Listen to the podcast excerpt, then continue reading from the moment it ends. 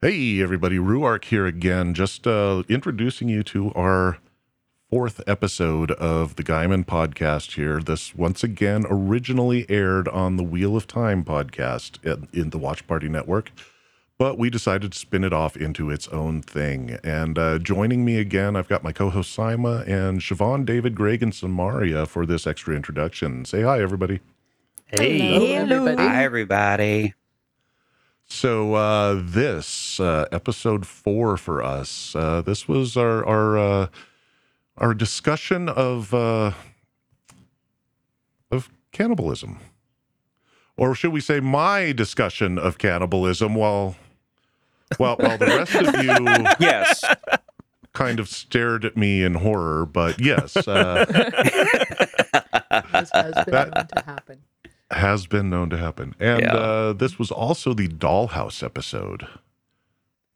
Mm. So if you uh, if you have strong opinions about whether corneas are edible, this episode is for you. Or maybe not for you. And with a lead in like that, I think we should just let the episode play. bon appetit.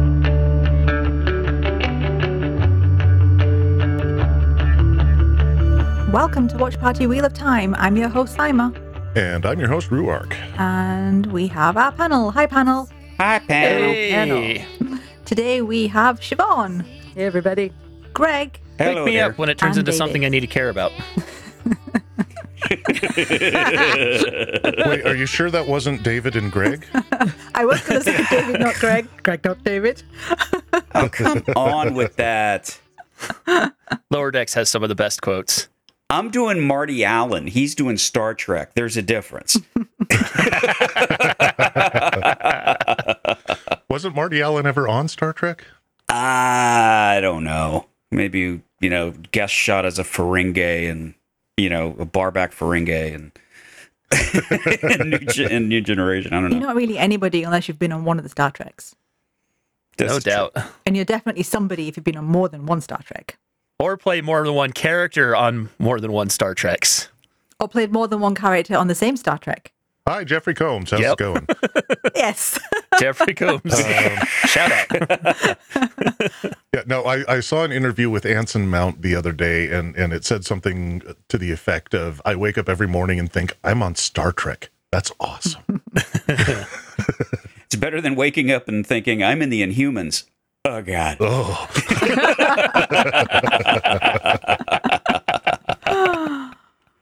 anyway, on with our Sandman yeah, this coverage. is a Sandman episode, folks. We haven't started our Star Trek Oh. episodes just yet, but uh, yes. So, t- Oh, oh, there, there's a, a, a little teaser a for spoiler. people. Hmm. Yeah, Plug a to spoiler. come. David is giddy.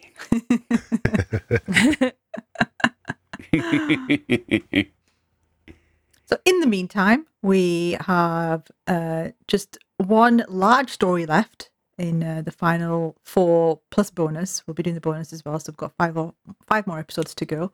And we start with episode eight, playing house, and this is the introduction of what I do see as the main story of season one. Even though we've had you know huge stories already, an introduction to loads of characters, and as we were saying in the diner episode, um, which was number five, we got that blink and you'll miss her um, telephone call with Rose Walker.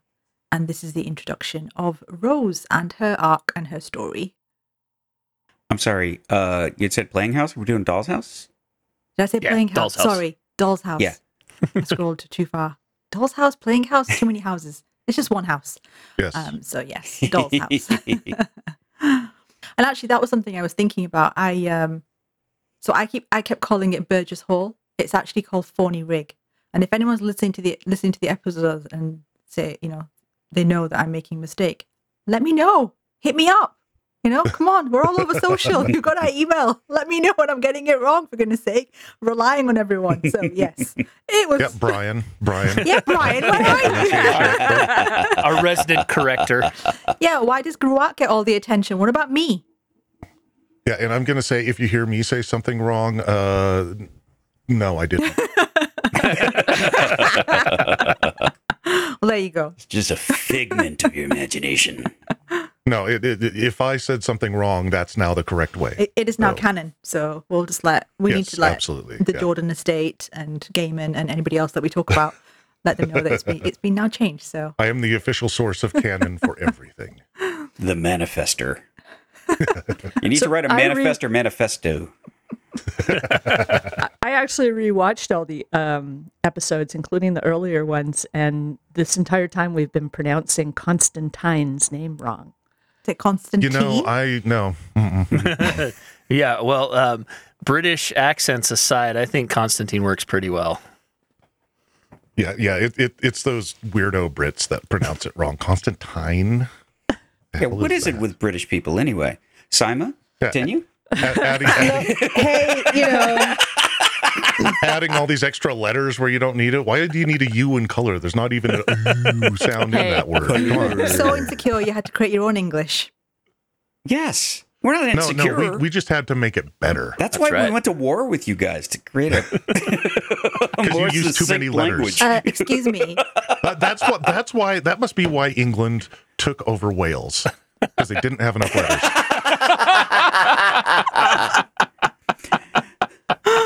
well, Yeah, as. Americans, we did get rid of the British tea, So See, you're, you're talking to the wrong Brit here because you know when all those wars Yeah. were going along, I was a star in India somewhere that hadn't even been, hadn't even manifested yet. So That's fair. Anyway, back to the Sandman. anyway, yes, is the is the podcast nearly over now? How long have we been talking about everything else? so we um We're we're five minutes in and almost to the topic Almost, at hand. I think that, Yes. that, that's that's that's that, doing that must pretty be a good. record. Yeah, so yeah, we're off the rails before we've left the station. And there was me saying to Rhuarc that, you know, I think our podcast is really on point, you know. So, we just get right there, straight in to the nitty gritty. Um, so Siobhan, since you've recently since you've recently watched it and um, I actually have now mind blank because it has been a while since I did my rewatch. Um, can you remind us of the opening? Um, so it starts off with Rose and Lyta going to England to meet Rose's great Unity, grandmother, which is like Sh- they It yes, they us slid an extra generation in there from the comic book. She's a great grandmother rather than a Yeah. grandmother. actually shows us Rose ba- Rose's backstory first. Yes. It gives us the Yeah. the scene with Rose and her mom talking about moving to New Jersey. the new location and then having to break it to her brother that he's not going to be able to come with them. Which doesn't make sense. Like, why does the dad None get whatsoever. custody of the son, but the mom gets custody of the daughter? Uh, Like, Actually happens a lot in two child divorces where you will split the custody no. between one parent and the other. That's awful. What Yeah, about the kids? unfortunately. I think, it, I think it also has to do with the fact that the mother is moving to a different state. To take a child across state lines, you have to have permission from the other parent. Oh, It's Yeah. okay. And- to reduce the number of kids that get kidnapped.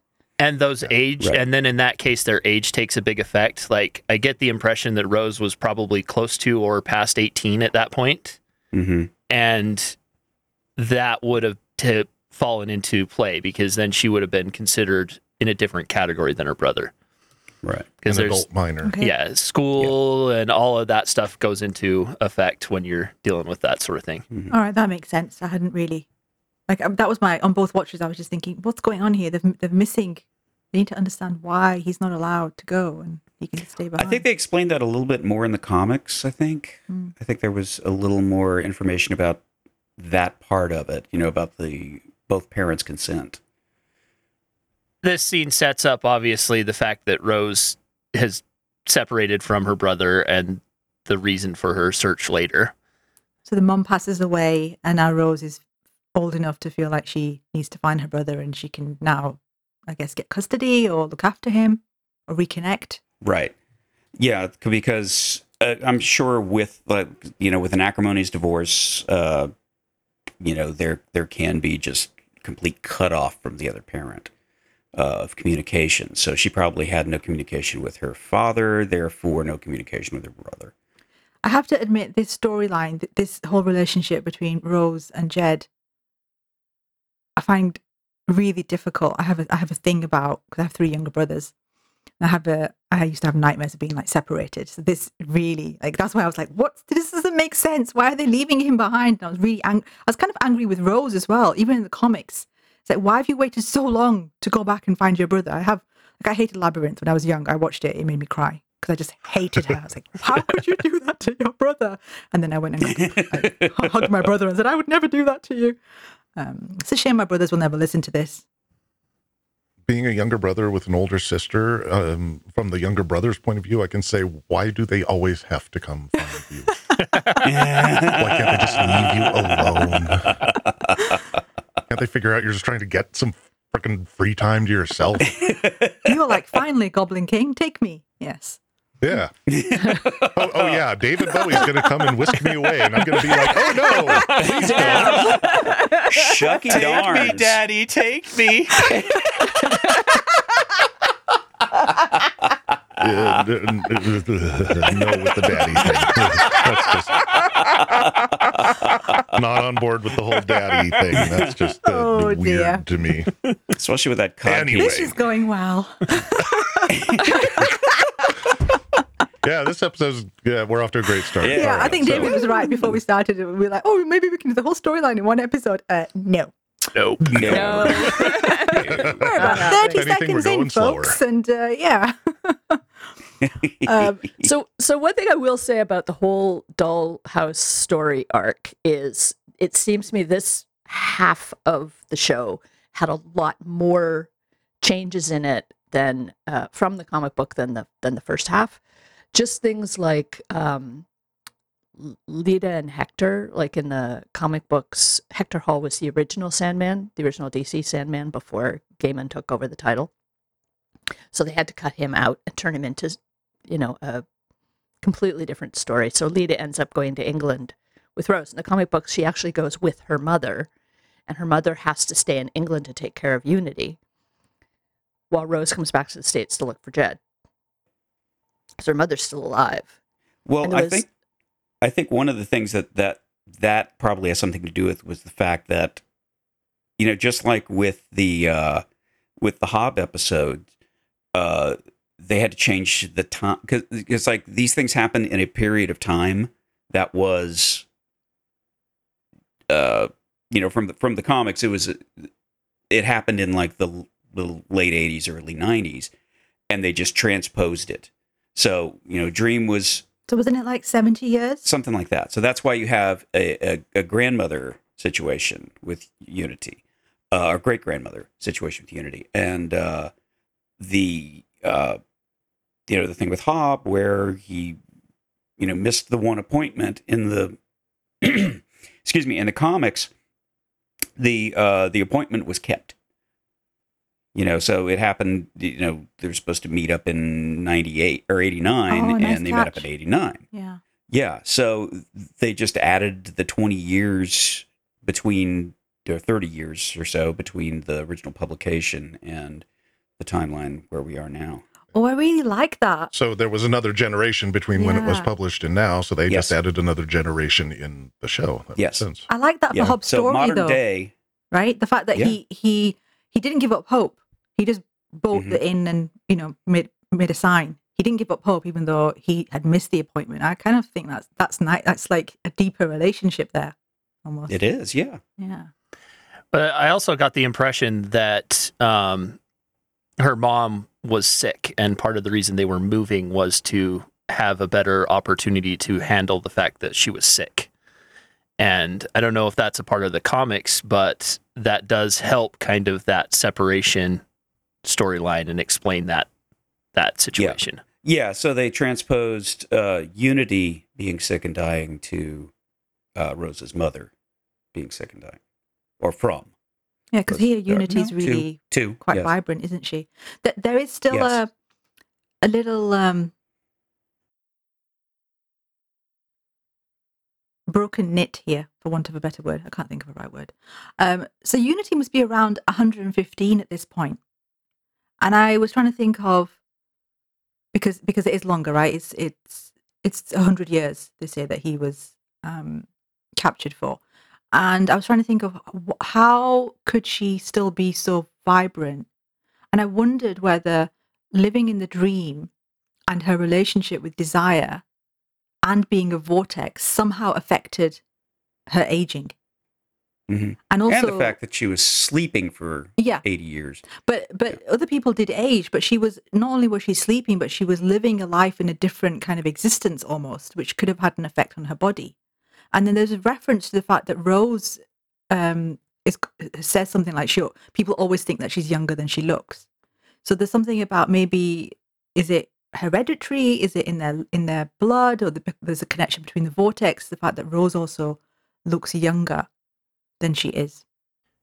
Well, wouldn't they be able to siphon energy from the dream realm as a vortex? That's what I would explain it as.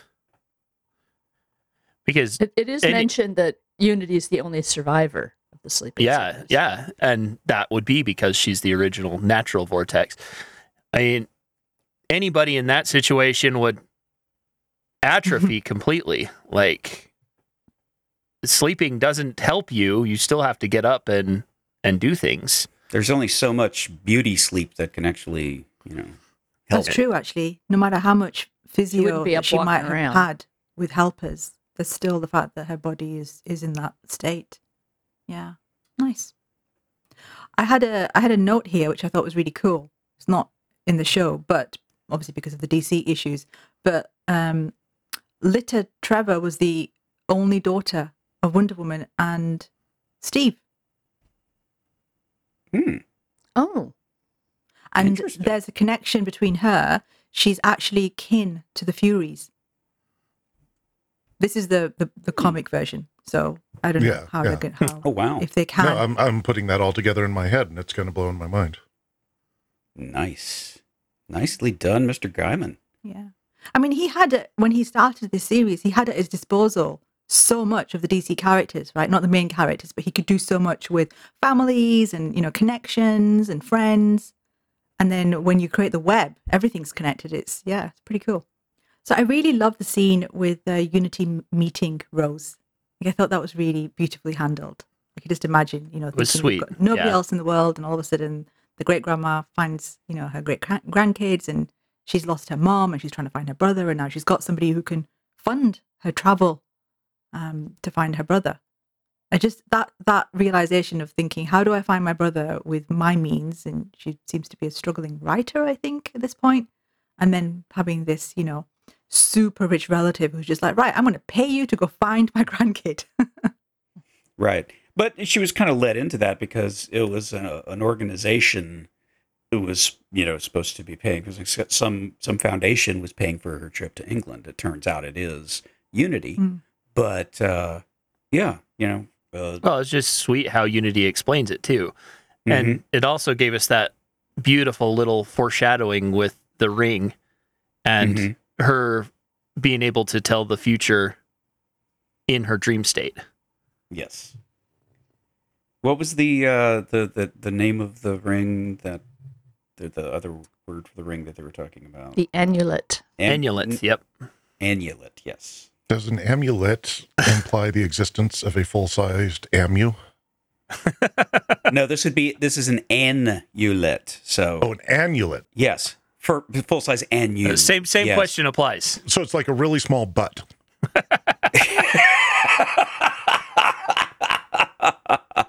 That's a sing. I, what, well, hold on. Oh, man, I don't want, okay, I've got. Anyway, anyway, did anybody notice Papa Shanche popping up? no. So the Mhm. so Unity solicitor. That's Papa Sanche. Oh, I didn't Oh, realize Uh, that. Interesting. Peter de Jersey. I could I could see it now. It just the the makeup and everything and the the demeanor is so different. That, Yeah. Huh. I was just like, whoa, another Wheel of Time crossover here. I- his his character was really fun too. Just the the banter back and forth and the oh we're called solicitors here. Yeah. it's like, I think so. I'd be really as uppity up at you without being really uppity up at you. Think it's as common as a lawyer. a lawyer advertises on television and chases ambulances. uh, and then pulling out the the sweetness and the care when when um, Unity asks about adoption and and wants to go down that road and just well is that what you really want to do I care about you and and I want to make, take care of your family Um, I was going to say about uh, Mr. Hol- Holdaway, the uh, solicitor. Um, I I don't know if Greg or the others remember from the comics. Isn't the Holdaway solicitor firm something that goes way back? Isn't that a reoccurring I- name? I think. I believe so. Right? Um, I'd have to reread for that. Uh, I've just got a little don't know if I little in the back that. of my head. I think I think the whole it's, it's a recurring character again, which happens a lot in Okay. Sandman. okay. Yeah. So yeah, maybe going back to. Mm. Yeah, going back. Wait a minute. You're saying the guy who's known for reworking mythology into stories reuses the same mythological characters almost like they were in their own myths? But is a myth- I I think it's more like the Constantines, where it's a f the family that continues to to show up in there, not necessarily. You know, I don't know of any mythologies that include attorneys. So uh, Just the whole Holdaway Yet. family name. They're all they've always been solicitors. You know, the Romans had a a, a deity of of lawyers. oh, yeah, yeah. The Yeah. Romans and the Greeks definitely. Yeah. they've got all the And- and- power And, and so I mean, you know, Loki. That is very akin yeah yeah, yeah, yeah. uh, You know, you know, he, he'll make an argument that, that will make you go, well, God damn it. Actually, Loki I Loki's, don't want to let you off on yeah, it, but I'll let you off You on have it. a Yeah. point. uh, Loki would definitely be a good lawyer. Yeah. Yeah. So okay, enough lawyer talk. Enough lawyer talk. Continuing on from lawyers. so the other thing we get with this storyline and it starts in this episode is Lucienne's and Dream's relationship breaking and then healing mm, over the Mhm. vortex Yeah. Yes. and Lucienne trying desperately to continue what she's been doing for the past 100 years to keep the dream realm intact and having the vortex come and she knows it's there and trying to deal with it herself while also letting dream deal with it in his way was an interesting part of this one I, I so wish that Samaria was here because her insights Yeah. into Oh, yes. I was just Lucienne's thinking- motivations are so lovely. I, I wish she was here to share those. I was thinking with us. exactly the same thing. That I now that I think back over that story, I've got it in a different. I have a different perspective on it because I'm, especially the way Samari was saying that that's just you know that's just a black woman who's like I've been doing this for hundred years and now you you've turned back up and you're messing everything up. What? Why? Do it I have a system. it's, it's how it read for me too it's like Yeah. I've, I've got it covered and then Yeah, I've got it under control, but if you want to take over, do it. But whatever. I'll go I'm back to my away. books like you Whatever, told me to boss. Yeah. But uh, yeah, one of the things is that uh, this is where the Dream Vortex was first uh, uh, sort of announced and introduced in the uh, the desire and despair's uh, conversation at the beginning of the episode. Also, like right after introducing Rose's story, uh, desire and despair uh, speak, and that's when the that's when the Dream Vortex pops up. Yeah, yeah, and and now you just did it. See, we we tried to avoid talking about that that scene with desire, and then you had to bring up desire, and now I'm Get the uh, mop out again. Who's on bucket duty this time?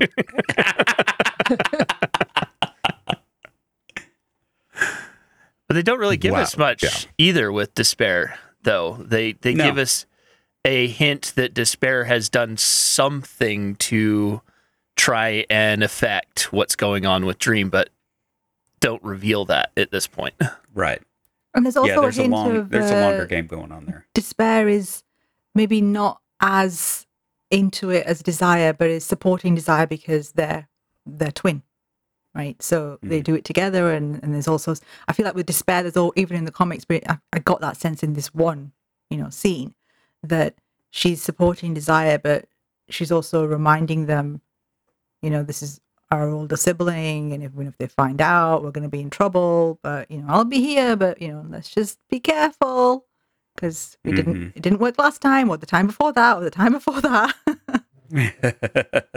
you get that good twin, bad twin type of dynamic, even though it's not actually good and bad. It's like uh, Bad just and a worse. op- op- opposites, and I, and I opposite like. opinions. I really love the way they kept it from the comics as well about the calling, how they call each other.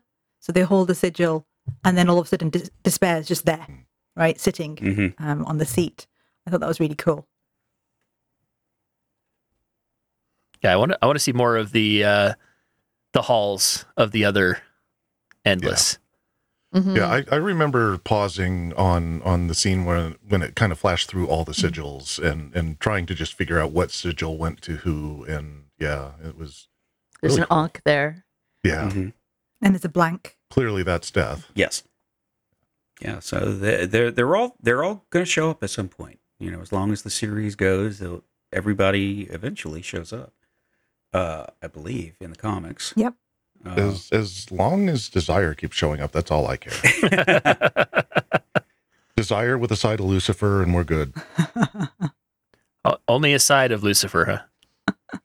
you throw John, John Cameron Mitchell into the mix on this episode, so yeah, Yeah. all Yeah. the buttons get pushed, So to speak. so to speak. Yeah.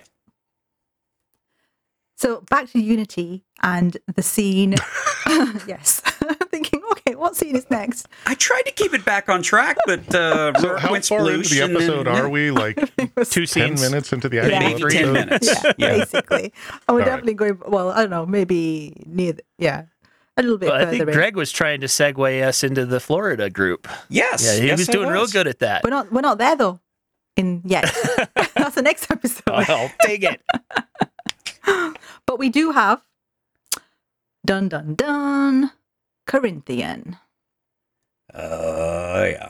I was so stressed when he was having tea with Unity because he just embodies this sense of menace, you know, just sitting there with his English cup of tea and yeah.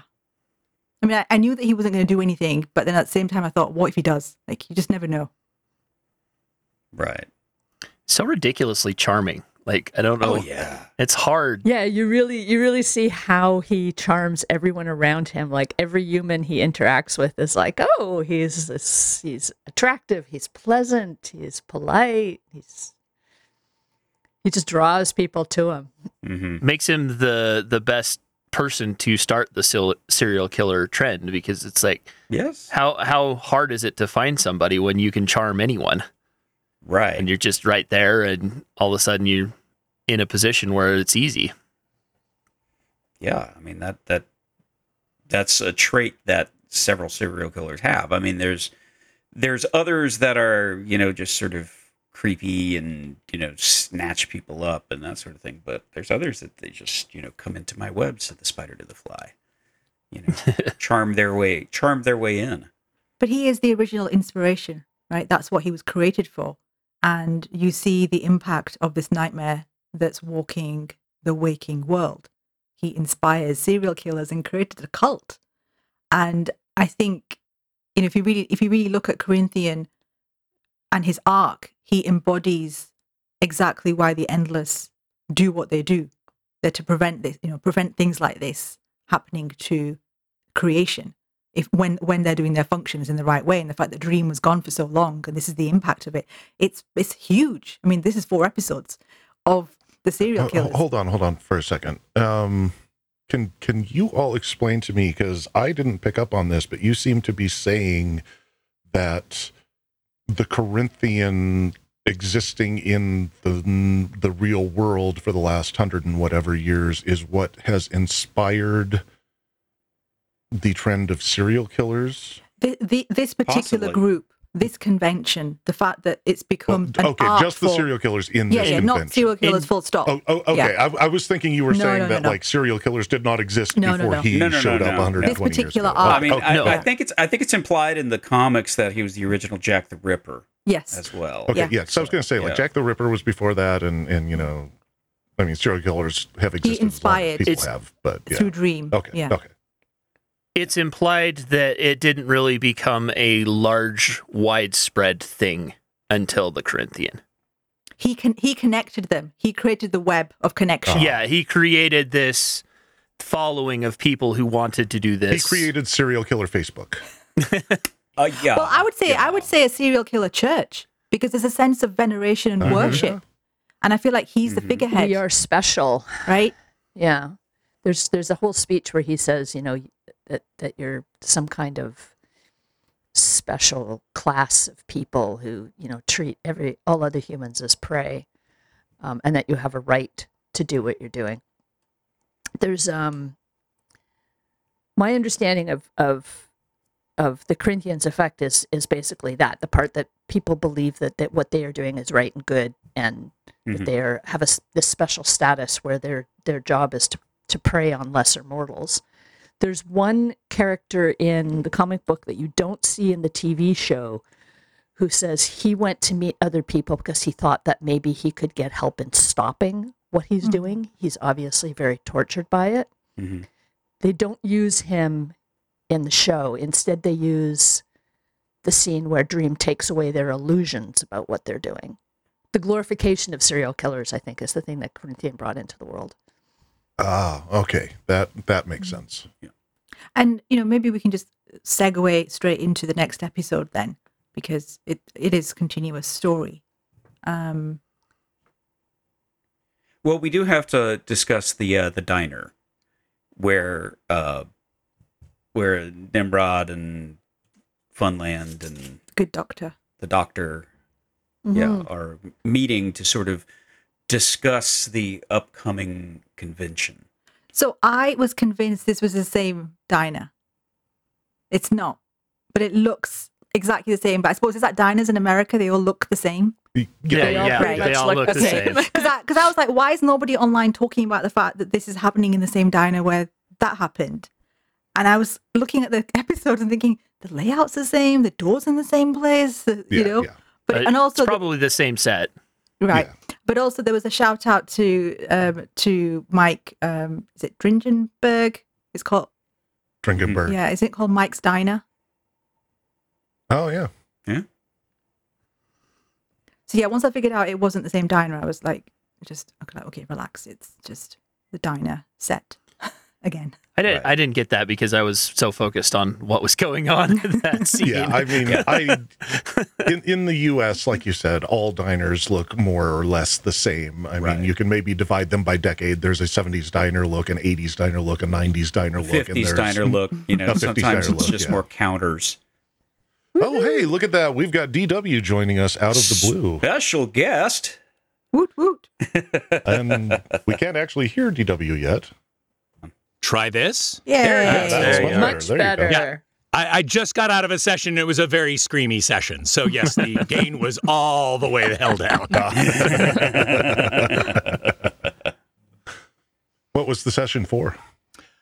I actually can't tell you. Okay, that's can't fine. it's always exciting when you can't tell us. But but Yeah. it's but it's screamy. So I'm gonna guess animation or video game. that is a good guess. Yes. Now it's my time to put on. Where's my Where's my picture of Rhuarc that I can put in front of my face? Yeah. Here, just reach through, reach through, and just Can you uh, HTTP that to me? Um, Right. Uh, so yeah, we were just talking about the the serial killers sitting down in the diner. Um, and, and actually, I was wrong. It's not Mike's Diner. It's called Mike's Drinks and Burgers, and that was oh, definitely there you go. Yeah. Oh, even Perfect. Better. Yeah. Even better. Drinkenberg. That is a beautiful Easter egg. I, I'm surprised I didn't catch that. Oh, that's Well, like I said, I so only good. caught it because I was paying a lot of attention on my rewatch to the to the diner and the walls and thinking, Oh, yeah. how is this not the same one? But yeah, it's it's not because no one's talking about it. So yeah, that's just me, the Brit, not understanding that all diners look the same. So that would have been ironic if they were in the same diner. yes. that would have been a I quick it would cleanup. Distracting. yeah. Yeah. How do you hire a waitress that quickly too and have a functioning diner? right. And a just waitress wouldn't make and a cook and yeah. Well, I don't know. You know, people need jobs. They can be sad about what happened, but you know, there's a job going. Yeah, they don't Yeah, really I mean, we mention didn't, where we that didn't stop for a pandemic. Why would we stop for the end of the world? Right. uh, w- where was that one located? Because uh, I, I think it would probably be in New Jersey, uh, since Rose's friend was in that uh, that episode. Oh, So in this the one in the 24 hour, the twenty four seven diner. Yeah. Yeah, it would make and sense this- that theirs was in Atlanta, Yeah, And this is Rose's probably was clo- in- Yeah, Jersey, or somewhere around New York. Anyway, right. a drive drive away from the city. Yeah, And and again, you know, this this uh, they're just sitting down. They're in a diner. This real, you know, normal setting, and they're talking. And it takes you a little while to really understand what they're talking about. Blew my mind. Right. Like, are they seriously talking about this in open air with people around? Like, what is going on here? They're talking about having a convention about this. Like, what? Yeah. It's it's we it's a thing that's been emboldened, and people are getting less scared to be part of that community as they find friends. Mhm. And it's a convention, and, And they I refer I to just themselves love- as collectors. You know, and I just love that it's a serial convention. Yeah. cereal is in breakfast food. Ah, Dude, that's I would good. so go to a cereal convention. Yeah. Oh man, get little you know I'd, I'd be like swag bags of Boo Berry. Yeah. Yeah. Oh hell yeah! I'd be like, okay, what kind of what what kind of new monster you got coming out next year? Come on, come on. What do we you got? got to do What do we better got? than Like, Fruit Brute. like, can, can we get like creature from the Blackberry Lagoon next year? Maybe. That's the special release. You only find out about it if you go to the panel. Yeah. it's a con exclusive. Saimma is looking very disappointed with us right no, now. no, no. I was. I'm actually thinking. I'm thinking through the story. I'm just like, let them talk. I'm trying to figure out where are we in the story. Um, yeah, yeah. But DW, I- I- we, I'm we haven't really we haven't got very far. This, so this serial conventions uh, con exclusives are. Uh, I wouldn't want to know. Uh, Well, I mean, it it depends on which booth you go to. Oh, anyway, this seems to be more panels than a trade show. So Oh yeah, yeah, yeah. so is th- this is the Uh, so episode where they talk about how to get Corinthians' attention, and then they they do it. It's in the same episode, right? yes, Yes, Yep. because Yeah. uh, the good doctor goes out and does it because the other two are like, oh no, we can't copy the Corinthian. That would be the worst thing we she's could just possibly like, right, do. take a charge. and she's like, I don't care. Well, I'm- she is I'm the gonna do doctor, so it's probably the you know Yeah. not a big deal for her taking out the eyes and just. right. But also, again, they're really open about it, right? They just kind of put puts them down on the table. It's like, whoa. Everybody carries around a bag of eyes with them, right? Sure. You do if you're a collector. If you're a good collector, then you, of course, you do. Yeah. and no fear Uh, that somebody's going to look at the table and see them on the table. Right. Well, it's the So waitress that like- she kills. So well, the waiter's not going to come by. Yeah. No, the waiter's not gonna do that. True if they did, they might recognize the eyes if they could see. Well, eh, I don't know. I don't know. Maybe people that work in diners are used to seeing all sorts of stuff. I'm yeah, sure. especially in Georgia. Apologies to our Georgia And the hate mail comes in from Georgia. We love you, really. Yes, we do. Especially after this latest election. Thank you, Georgia. I, I had a friend who worked in a diner once, and she told me a story about going down to the basement to get whatever she, she needed to get out of the basement, and she saw the uh, owner and manager of the diner down there with some very well dressed looking gentlemen and piles of of white bricks on a table, and and just turned around, walked back out. That is the correct response. So Yeah. so I'm sure Not a, my the business. eyeballs sitting on a table would just be uh, yep, all right. That that Not my that happens. Yeah, I've seen some things in a Waffle House at 3 a.m., man. Those are on the waffle in the Waffle House. Stacked and smothered, man. Stacked and smothered. Go ahead, Simon. like, how do I segue to something a little bit more serious? When's the right moment? I'll just go st- go straight into it. Just do it. Just do it. Okay, if you have to go from from funny to serious, you go. Okay, well, anyway, back to serious land. Okay, well, definitely. This Just is don't say Funland Funland. to serious. Oh no. well, actually, you laugh, but I, but really, this is very Funland uh, focused. Yeah, The yeah. opening of Yes. this episode, Jed, Uncle Barnaby, and Aunt Clarice. yes. So Ugh. I, I- I feel like the whole sh- the whole season really plays with this. You get you get nice and comfortable in one kind of feeling and genre, and then all of a sudden it just jumps to something completely different. And the opening with Jed running was so it really freaked me out because again I just wasn't even though I knew with the comics the way they presented it. Every storyline seems to have a particular nuanced menace to it and i really felt i really felt it in those different moments and you think you know you think that clarice is going to help him and then barnaby shows up and you're just like oh this is really horrible For me, Barnaby was the most terrifying character in the entire series Pretty close. because he's real. yeah. a little too real. Exists out there in many connotations and in many places. Yeah. Well, back to what you said, Saimma, about them making it uh, a comfortable scene first, but I feel that kind of helped them with showing their comfort in that moment.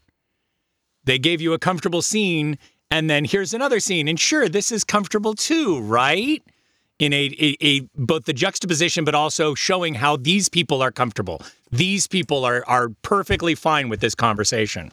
Yeah. Had had we seen him in his dream dreamland before that point? no i think the first time we see jed is when he's Sandman? running Well, I know. I was Yes. just thinking if if they showed us his Sandman dream before beforehand, him running doesn't necessarily seem out of place. He's not like running away from the house.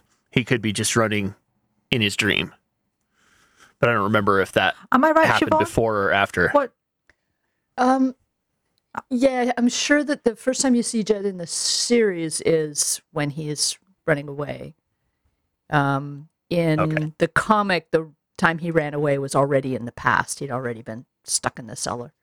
So we do get introduced to uh, Hal and Barbie and Ken and Chantal and Zelda. they are so awesome Are All you eating cinnamon toast crunch? You cereal fan, you. okay if i if i'd known that we were honoring this episode by eating cereal i would have got my husband to buy me some Prepared. Next next episode has cereal convention, so you know oh we- we look can be prepared dw's next back time. Krusty-O's, nice. Free metal those shards real in thing. i didn't know box. they were a real thing 7-Eleven did a thing over here where they actually turned all the 7-Elevens into Kwik-E-Marts. Yes, and you could buy. I have uh, what? It's not Duff Soda. It's it's what's the Buzz Cola. Buzz Cola, Duff Buzz Cola. Wow. I, you could get Duff. You could get giant Squishees. pink donuts and Krusty-O's. you know that's so squishies. american Yeah. oh, it absolutely is. No, I, I just glanced over to the side of my desk and realized I had a bag of of uh, cinnamon toast crunch sitting there, mostly because I was sitting at my computer stoned as hell last night and eating cinnamon toast crunch straight from the bag. But Oh, last night uh, a neighbor had a like uh, uh, this this uh, pig party. You know, sort of a competition for you know cooking pork and stuff like that. But somebody brought Rice Krispie treats covered with this black Hawaiian salt. That was Mm. amazing. That was the best Rice Krispie treat I've ever had in my entire life. yeah, yeah, I can see that. Get kind of a like a salted caramel kind of thing going for it. Oh yeah, yeah. With this black Yeah. salt that's really minerally. It's like oh, Oh, so good. yeah. I'd I'd be down to try that. Oh yeah. Next time on Snack Chat, hey, hey, this is cereal snack chat. This is cereal. Cereal This is It's cereal. snack chat. We're still on topic. Hey everybody, Rhuarc here along with Saimma to tell you about our sponsor, Four Cats Boutique. Uh, Saimma, you said you found something on their site that you couldn't live without. Why don't you tell us about that? Um, I have seen something that I'm going to have to buy. It's the Wheel of Time wall art with book quotes on them, and it's a it's a double one, and they just look absolutely gorgeous. So I'm going to have to find an excuse to either gift them to myself or try and get a friend to gift them to me. Sounds like we know exactly what you're getting for your birthday this year. Check them out on Etsy. The only thing I'm looking at: Four Cats Boutique, number four, Cats with a K, Four Cats Boutique. So let's go into the B and B.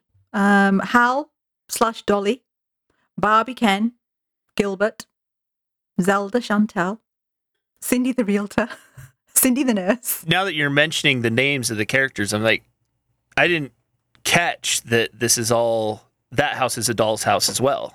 Mm-hmm. Literally, And you- have you've got- Ken and Barbie. Yeah, you've got doll character names in the house with them.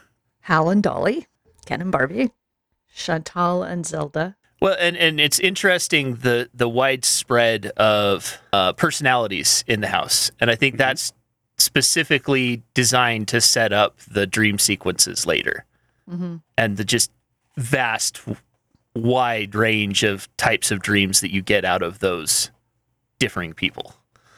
Right. Oh, I like that connection, David, because I was thinking more about the outer aspect of this is something I think Gaiman is really skilled at doing is he creates community for people who are looking for community in the real world. And then when they read the mm-hmm. comics, they find their community with the characters. And this is really beautifully embodied with with this doll's house, with all, all of these characters, because they're all connected to all the other characters throughout the comics as well. Yep yeah, there's there's a, a freeform TV show that was oh gosh, what's it called? Good Trouble. It was a spin-off from another one that's the same Mhm. way as they uh, they all live in LA and it's this coterie and they're all just differing people and opinions and Yep. and lives and troubles and and come together as a family. Yes, situation. A very, a very chosen family situation. Yeah, exactly, Greg. I was going to say the same thing. That when the comics came out, especially, you know, this was about your found family, your your chosen Mhm. family, and I don't know how much. I mean, things have got better, but there's still that. I remember when I was reading it, and I really felt that sense of you find your people, and then you will do anything for them. You will stick together, and Yeah. you will, you know, see it through. And that was, I just remember, I s- remember that feeling from when I was like, I don't know, seventeen that it it was really strong that you can do that. You, you kind of feel empowered to think, if I can't find them right now out there, they're here in the pages, Mhm. you know. But I'm sure it's a lot of both, right? Yeah. And even drawing some of the inspiration, like you know, Mike Dringenberg using cinnamon as as the you know the model for death. You know, she was an integral part of that. You know that SLC scene. So that was a very chosen family situation there too, and I'm sure that that that probably inspired that choice. Actually, I'm glad you've mentioned that. I just want to say that if you haven't read the article that Rhuarc linked in the previous episode show notes, um, which is uh, an interview by Rhuarc's spouse, Madelyn, with Cinnamon, go back and read that. It's excellent. Yes, do. Yep. It's a small Yeah, that was a really good article. I, I went back and read it, and actually, that article uh, reminded me of something I need to correct from from the last episode when I talked about Cinnamon. I had mentioned that she was a tattoo artist. I got that confused in my head. Uh, when she was in Houston, she was a piercer, not a tattoo artist. I, they, you know, they work out of the same type of studio, and I just got it confused in my head. Right. Anyway, now that that correction has been made, By yourself. yes, Yeah, I was going to say you corrected yourself now. How do you feel? man, I'm kind of an asshole, aren't I? oh, that's good. So I think we've covered the characters um, that are at the doll's house, and they will obviously have more to do. Um, we also get introduced to Jed's dream storyline here as the Sandman, which I thought was the cutest that he is the Sandman. And I'm going to go out here and say Gault is the best sub story in the series for me. She personifies change. She wants to serve out of love, not fear. and she is really cares for Jed. And I think it is it was really interesting. So this is not in the comics, and I and I love how Gaiman's fleshed her out and given her more to do because Right. she's it's a real juxtaposition against um, the Corinthian, and even with Gilbert, eh, all the, the the the nightmares, well, the dreams, nightmares that have the three that have left, they all have their own in, you know unique reasons for what they're doing. But Gault is my favorite. Right. I love her. Oh, it's totally protective. It's maternal. It's fantastic. I I I, I love that. It also touched on this idea that they set up early on of the nightmares are there to help us. They're there to make us address fears. They're ma- there to make it so giving the idea that this one wants to help and doesn't feel that fear is the way they want to do it, but the h- desire to help is still there. Right. It's a nightmare that wants to be a dream. Yeah. But and I think she's still loyal to Dream too, which is probably why you see Sandman being Jed's persona in her version of the dream. Is Yep. she's she's still loyal to the dreaming and Sandman, and so she kind of weaves that into her little fantasy she's created for Jed. Oh, the protection thing was what I was going to bring up because the way I see Gault is she's set up almost as um, a counterpoint to Morpheus. Morpheus is interested in the overall impact of things. He talks about saving humanity, he talks about saving the world. He's not actually interested in individuals. He yanks Rose and Jed out of the dreaming before Rose can find out where Jed is. He doesn't care about um, Joanna's ex girlfriend until Joanna gets all up in his face about it. He doesn't care about what happens to the individuals. Gault cares about Jed. Hmm She cares about a person. Um, Gilbert cares about Rose. He Yes. cares about a person. So I just find it really interesting that the individual dreams latch onto the people, whereas dreams just kind of like he doesn't he doesn't care about his the impact of of you know uh, destroying pulling Hector out of the dream world. On Right. Lyta. Kinda their job, isn't it? Right? yeah, that's not his individual lives, individual feelings are not his Yeah. concern. So it was kind of kind of neat to see the, the the different way that the the two interact with the humans in the story. And and the fact that it's not so much the humans, but it's it's the people related to the vortex.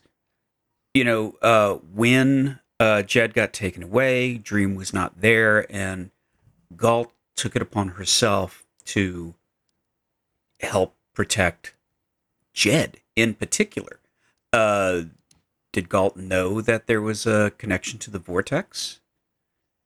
You know, there could have been any people, you know, any number of people in the world that were, would have required the same kind of help. But the fact But she was that drawn to this one. yes, yes, and the fact that uh, Fiddler's Green or uh, sorry Gilbert was uh, was you know driven to Rose. I, I love what you've said, to, Siobhan, but- because this similarity between Gault and Gilbert then makes me think that the Corinthian is the is the most similar to Dream then, because the Corinthian isn't looking at individuals; he's looking at mass impact, right? Right. So he Mhm. wants to, um, I don't know, kind of like John, maybe like he wants to reveal the potential of humanity. It's just in this really horrible way, and then that that's faith. I'm kind of going ahead now, but even the face off between the two of them, it's really interesting. That they're, more similar, and then you've got Gault and Gilbert who are more similar. It's it's like levels of interaction. but it's all still focused around the vortex. So whether or not they're conscious of it, because Gault is it, it, that's a a years long uh, project that she has with Jed to set up this this dream world for him for protection. Uh, why is she protecting this one kid in particular? I don't even think she may she may know, but it's definitely got something to do with the vortex. Well, presumably Jed is also, at least to some degree, carried some of that vortex gene down. Well, he's also descended from Yeah. um, Right. the endless. So it, it would mean that Gault would be drawn to him for that reason. Oh right, yes. So at the end, when when Dream says that Dream says to Rose, "You're a child of the endless," that also includes Jed. Yeah, but that did nothing for Rose's mom. So But didn't she die You know, maybe- before Dream was released? yes, Yes. Yeah. but I don't know if you know Gault had anything to do with you know protecting her. That that's just sort of unknown. You know, if she was protecting her as a you know descent direct descendant of of the vortex, or was it even known before the sleeping sickness whether or not uh, you know Unity was the vortex? It, yeah, it's interesting. I I would love to hear you know Gaiman's uh, thoughts on that. Can, can we get him in on, on the show? That's Yeah, really. guest, guest spot, please. We need a booker. That's what we need. Hey, look, just uh, we're you know collectively manifest. This is what we want. Manifest. Oh yeah, yeah, Rhuarc. You need to make that canon for this podcast. That Yeah, uh, if if if uh, anybody out there happens to know Neil Gaiman and, and wants to tell him that we would like to have him as a guest, uh, please, by all means, reach out. Know someone that knows him. I don't think it's a strong enough connection. Yeah, yeah. right. This is also the episode where we get the break between, as we said before, Lucienne and uh, Dream. And I was thinking that you know she says exactly the same thing, in a sense that Hob said to Dream, which is she she dares to say to to Dream that he can change, and that triggers his pride, just like Hob, you know, daring to say that you need a friend triggered his pride. Um, but with both of them, he comes round, right? Um, but this is the first kind of she's she goes back to her library, uh, and is this the one that we get Merv Merv Pumpkinhead pops Yes. in, Yes. Yes. Mr. Mark Ham- Hamill. Mr. Hamill. Oh, is that who was doing that? Awesome. Yeah. That's who does his voice. Yeah. I can usually pick his voice out anytime he's doing something, but that one completely flew He over my is head. showing up everywhere. He showed up in the Guardians of the Galaxy holiday special, which I would recommend. It's fantastic. Pretty funny. By, by the way, I would like to point out Guardians of the Galaxy is one of the uh, few superhero teams out there with two Wookiees. This is true. You got Drax and Groot. Exactly. Just to diverge for yet another time. Well, we need we need Wookiee Watch on every episode, so there you go. That was Wookiee Watch for today's episode, folks. So going back to Merv, that that interaction between him and Lucienne really shows what the residents of the dreaming how they feel about Dream and Dream's absence and how Lucienne's been running it and the way it is now because he's he's kind of subservient to Lucienne at this point completely. And she has to tell him off and say, "No, no, I guess I'm I'm not the person running things anymore, but yeah, side eye, come talk to me later. We'll discuss what we really want to have happen. Right.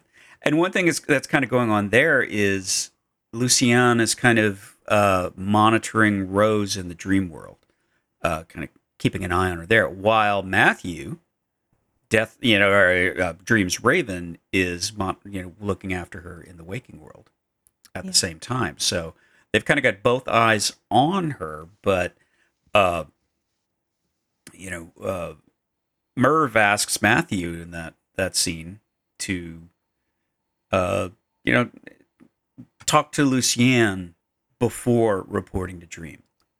So Lucienne is kind of, you know, behind the scenes. She knows more than Dream. So she's she's kind of managing it from behind. Yeah, you you know sometimes people when you're working somewhere, you don't want to talk to the head boss yourself. You want to go through somebody else you feel more comfortable with. So Merv's definitely coming to Lucienne, not just because he's been used to her for hundred years, maybe, but, but maybe because because when he does run into Dream, he's like, "Oh, sorry, sorry, just gonna try and quietly leave here without being noticed." Oh no, I've been noticed. Uh, and Dream dismisses him too. It, Dream doesn't really even look at him like anything. Oh, go, get back to work. There's repairs to be done. Yeah. What's your job again? Oh yeah, I've been missing for hundred years. Whatever, carry on as you were. Yep. But yeah, so that that shows like sort of the the machinations behind the scenes where Lucienne is trying to uh, manage the situation with Rose in a way that she, you know she competently knows can be done because Dream kind of flies off the handle sometimes. But also, Lucienne's in the perfect place to find out the information because the books in the library tell her, right? She's she's reading Rose's book. She knows she knows everything before Dream comes to her. She's trying her best to give him the information, you know, in the best way that she can without also, you know, she's got her own pride, you know, in the fact that he's thrown her out. So yeah, But yeah, she's uh, she knows about Jed and that Jed is not in the dreaming. He doesn't dream in the dreaming. He dreams in the little pocket dream world that uh, that Gault set up. So she knows he's not there. Dream doesn't initially. she's been doing it for hundred years, and it's you know it's it's tough to like just let go. You're going to carry on. Right. Some of that responsibility is going to carry on, and obviously, eventually, Dream realizes that, and he's like, "Okay, you take care of things while I while I do this bit that yeah, only I like can if he do." came to if if if she came to to if Lucienne came to dream with everything, then she knows uh, he's going to kind of screw it up. But there's a point where she says that she's going to let him. Yeah, she gets she gets fed up and said, "I'm I'm done." Like that's again that goes back to Samaria's point about the way her motivations and her actions is she gets to the point where whatever I'm, I'm done listening to you just You're go gonna do what you're gonna do, and after it falls apart, you'll come back. yep I'll be right here when it's done That's the thing. She doesn't completely give up. She knows he's going to mess up, and then she'll be there. She'll be there to help. Yep. Because that's her role. Yeah, and she has all the information. She has more information than Dream does. Speaking of the dreaming, the other, the last thing we get in this episode is the interactions with the dreaming that Rose is starting to cause. Being able to teleport herself to the palace without an invitation, and also Lyta's uh, dream fantasy Yeah, becomes apparent. We start to see what's going on there. right. Can I just say, I think it's really horrific the idea that somebody could, somebody I know could pop into my dreams, or I could pop into somebody else's dreams. I know this is um, no spoilers. There's a bit of a crossover here between Sandman and the Wheel of Time. I don't like it. Stay out of my dreams, okay? Any of you dreamers, stay out of my dreams. I do not want to go into my You spreadsheet. don't want a man with flaming eyes and flaming mouth in your no, dreams. thank you. Aw. It's such an invasion Nobody of privacy. wants to see my dreams. They're d- gross and disturbing. It's interesting. I think it's, even if mine are, mine are boring, I just don't like the worst superhero gift that you could have. I think is um, being able to read other people's minds. It's like no, I don't want it, and I don't want anyone reading. Oh, like, God, stay yeah. out, stay out of oh. my Oh. head. Yeah. I don't want to Yeah. be in anybody else's That's head. curse. Nasty. Yeah, I don't want to be in anybody else's So to me, this is a, this is a, dreams a- and get another of level car. of that. Dream, you know, being able being able to put that whole sequence of where Rose is walking. You know, she's like accidentally keeps stumbling into you know all the B and B residents' dreams. I'm just like, oh, this is horrible. I would feel just like, I'm, like, I'm Yeah. so sorry. It's- I'm so it's- sorry. I saw that. it's interesting that they didn't make it so horrific. Like even even the horror dreams that are a part of that sequence are just not that bad comparative to what is horror in the rest of the series.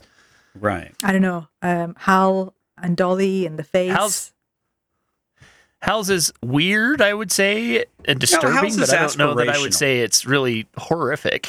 Oh no, it's horrific later. Sorry, that was that's a later episode where he's ripping off his face and then it, you know because he's trying to like his identity, right?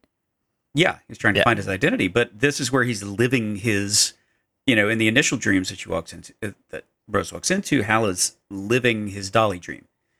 You know, that's what he wants to be. It's like he's got this, you know, stage show where he's performing, but he's also lying in bed watching it. You know, he's experiencing both at the same time. So it, to me, it's a, it's a cool Ken's, perspective. Ken's is probably the closest to an actual horror dream, in my opinion. Well, Like yeah, he's but it- living it- he's he's living a fantasy, but then it turns into the horror of losing Barbie, which yeah, to me those are the worst dreams. That's you when you suffer from something that is a real life event or something that could be real life that you really don't want to have happen. Those are the Mhm. most horrific dreams you can have. yeah. The the the potential. Ken, Ken's dreams are really toned down for the show. I Yes, was they gonna are. say, yeah. Yeah, they they, they Like could to uh, the point where you know I was kind of like, yeah, I, I can kind of see his point. It was just a dream. What are you so upset about? Whereas in comic books, um, the dreams very much revealed his real personality, and he was not a nice person. yeah. That's kind of implied with this. Even in Yeah. the show, though, don't you? I I thought it was also it was in the in the background, but the fact that we have Cindy the realtor and Cindy the nurse, I felt that that was basically the show saying that Ken is a serial um, cheater. cheater. It just happens to be that everyone he Yeah. cheats with, it just happens to be called Cindy. That's just the the joke Yeah. in there. But he is, but he is, you know, he is cheating on Barbie, and she knows, but she doesn't really want to face it, in a sense. Cindy the Dream Girl. Has anybody ever had that dream where they they wake up and they're it was so real, like you were saying, David, and it could have been something in reality, and you wake up and you're pissed off at your spouse for for the first hour of Yeah. the day. Yeah. I've had my wife and my son both wake up angry at me for things I didn't do. Yeah. And my wife is much better at being able to make that compensation. Yeah. But yeah. Ben Folds has a great uh, a great line in one of his songs. That's when I know she's going to be pissed when she wakes up for terrible things I did to her in her dreams.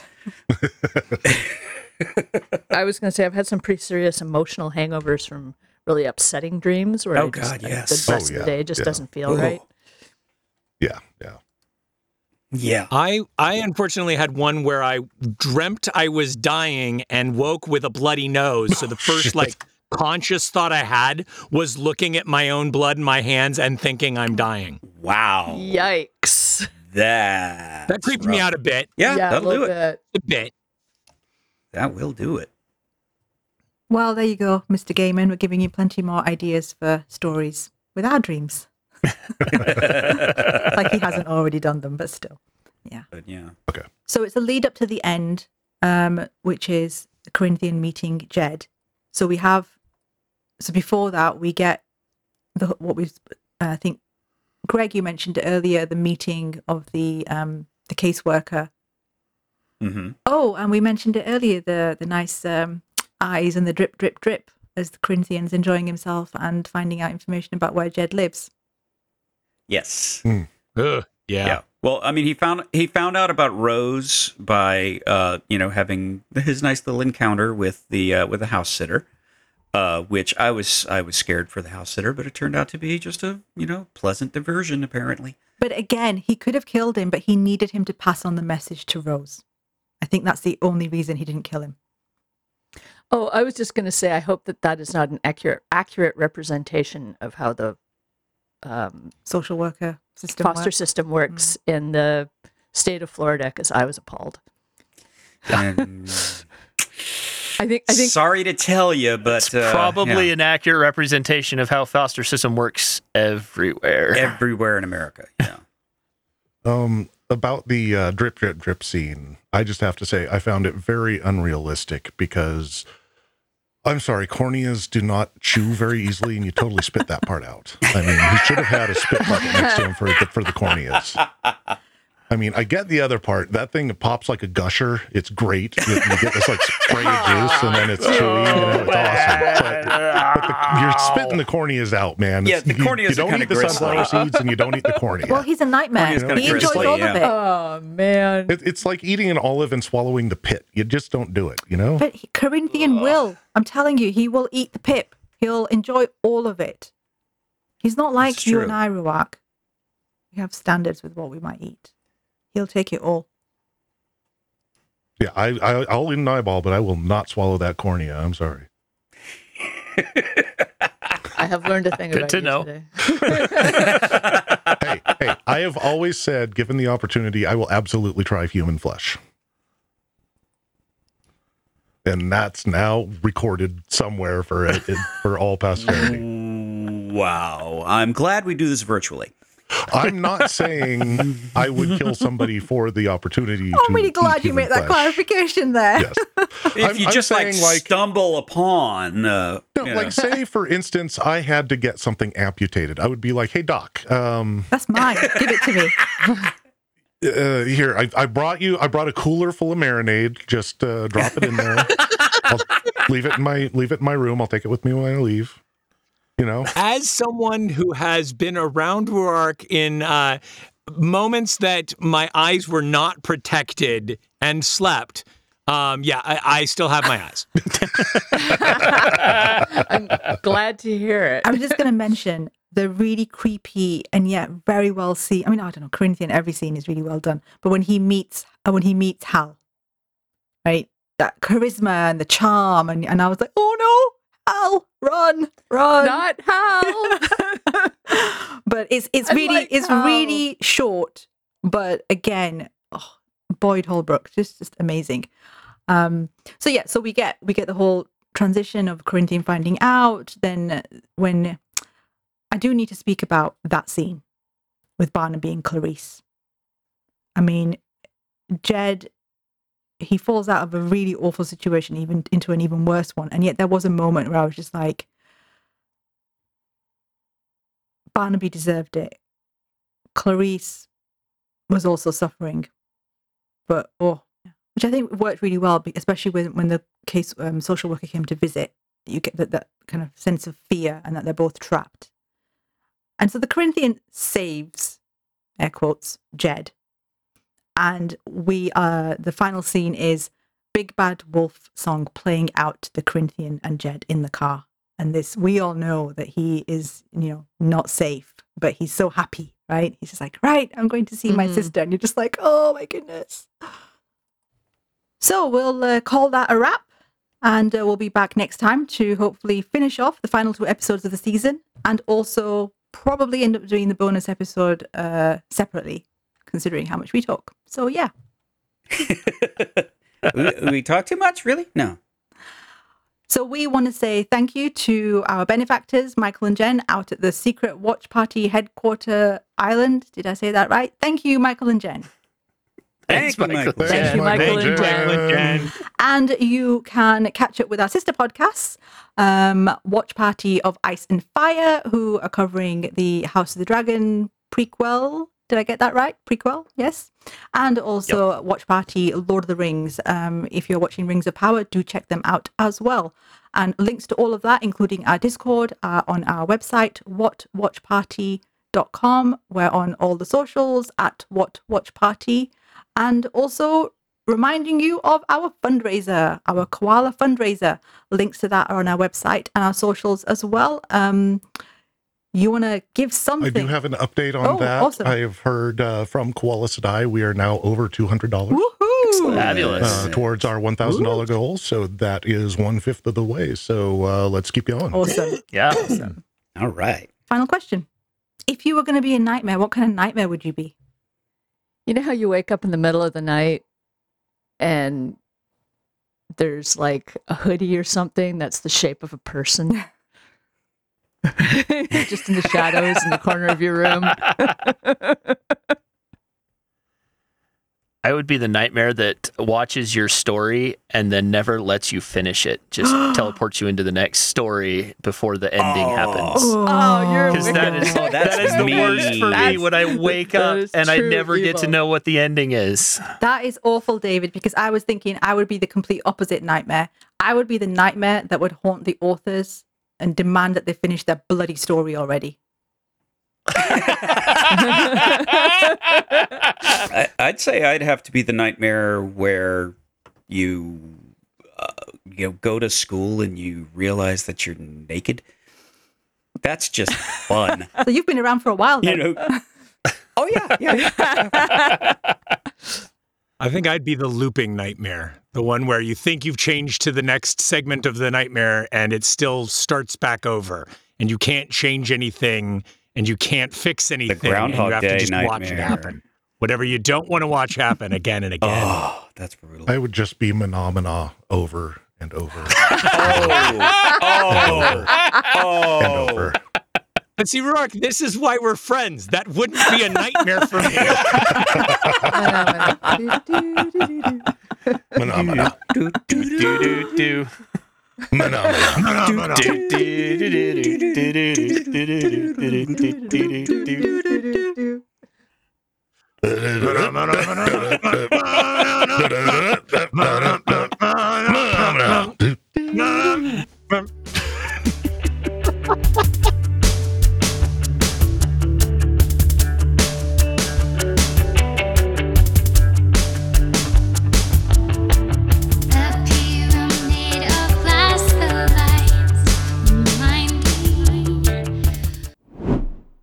Cultural note, are there uh, just out of my curiosity, are there advertisements for lawyers, attorneys, solicitors on Canadian or English television? Um, uh, yes. Um, I think it's not as big a thing here. If you had an injury, the call the advocates now. Dial 1 800 Law for you. You'll get an attorney first time, every time. No front desks here. You'll get straight through to an attorney and we will listen to you. You pay nothing unless we get a settlement for you. Call 1 800 The Law. Do you guys have that kind of thing? Well No. done. no. Thank goodness. Oh, there's a guy in there's a guy in Houston called the Texas Hammer who's just fantastically doofy. Yeah, the, Right. they are so. The the further out rural you get, the more nutso they are. It's like they have they're in a competition with like the guys who own carpet stores and used car salesmen. Yeah. My my favorite is driving across the border into Detroit and seeing this massive billboard 1-800 who's the dad that's just Wow. americana to me Oh, What does that I'm mean? I'm sorry. What what does that actually mean? It means uh, figure out who who your baby daddy is and make them pay. Oh, so DNA. it's a it's a paternity test. so it's just support for yeah child support. Wow. Yeah, we don't have that here. I mean, I had to pause and think when you asked the question, Rat, because I've not had a television for ten years. But um, we see that we see the ad when we go to my mother-in-law's, and I it hasn't come up, so it still doesn't seem to be a thing. Yeah. I mean, even here, it's usually more like talk radio and late night TV and, and billboards is where you see it the most. Oh, in Texas, it's everywhere. It's prime time. Oh, it's really? daytime. It's nighttime. It's Oh, all really? Wow. place. It's I mean, uh, you see some of the, you see like the bigger firms with nicer ads in the daytime. You don't get the like crazy, you know, one eight hundred lawyer. We, we blah blah blah blah blah blah blah until the late no. night. The one the one we get all the time is uh, some guy whose number is four four four four four four four. Ah, so okay. Um, just before we continue on, let me do this. Okay. Now we know that's going to make something that's really easy for me to find and cut all that out. Sorry. that's okay. All right. It- it- that is, it's not just a snack. It has cereal in it. So are we doing a spin-off uh, series for a cooking Oh, show? absolutely. Definitely Oh, yeah, at yeah, this yeah. rate. Cook, cooking with Rhuarc, cooking with cereal. It's a very short podcast. Yes. Your spouse So you will, put the cereal in the bowl. Then, if you're f- not feeling lazy, you actually put some kind of liquid in the bowl with the cereal, and then you eat it. Yeah. The I'm trying not to digress too much off of this because I have a story, but I'll save it till after we're done recording. Well, I, I have one too. I have one too. I- I- Okay, yeah, let, let's let's let's not digress. Let's get back.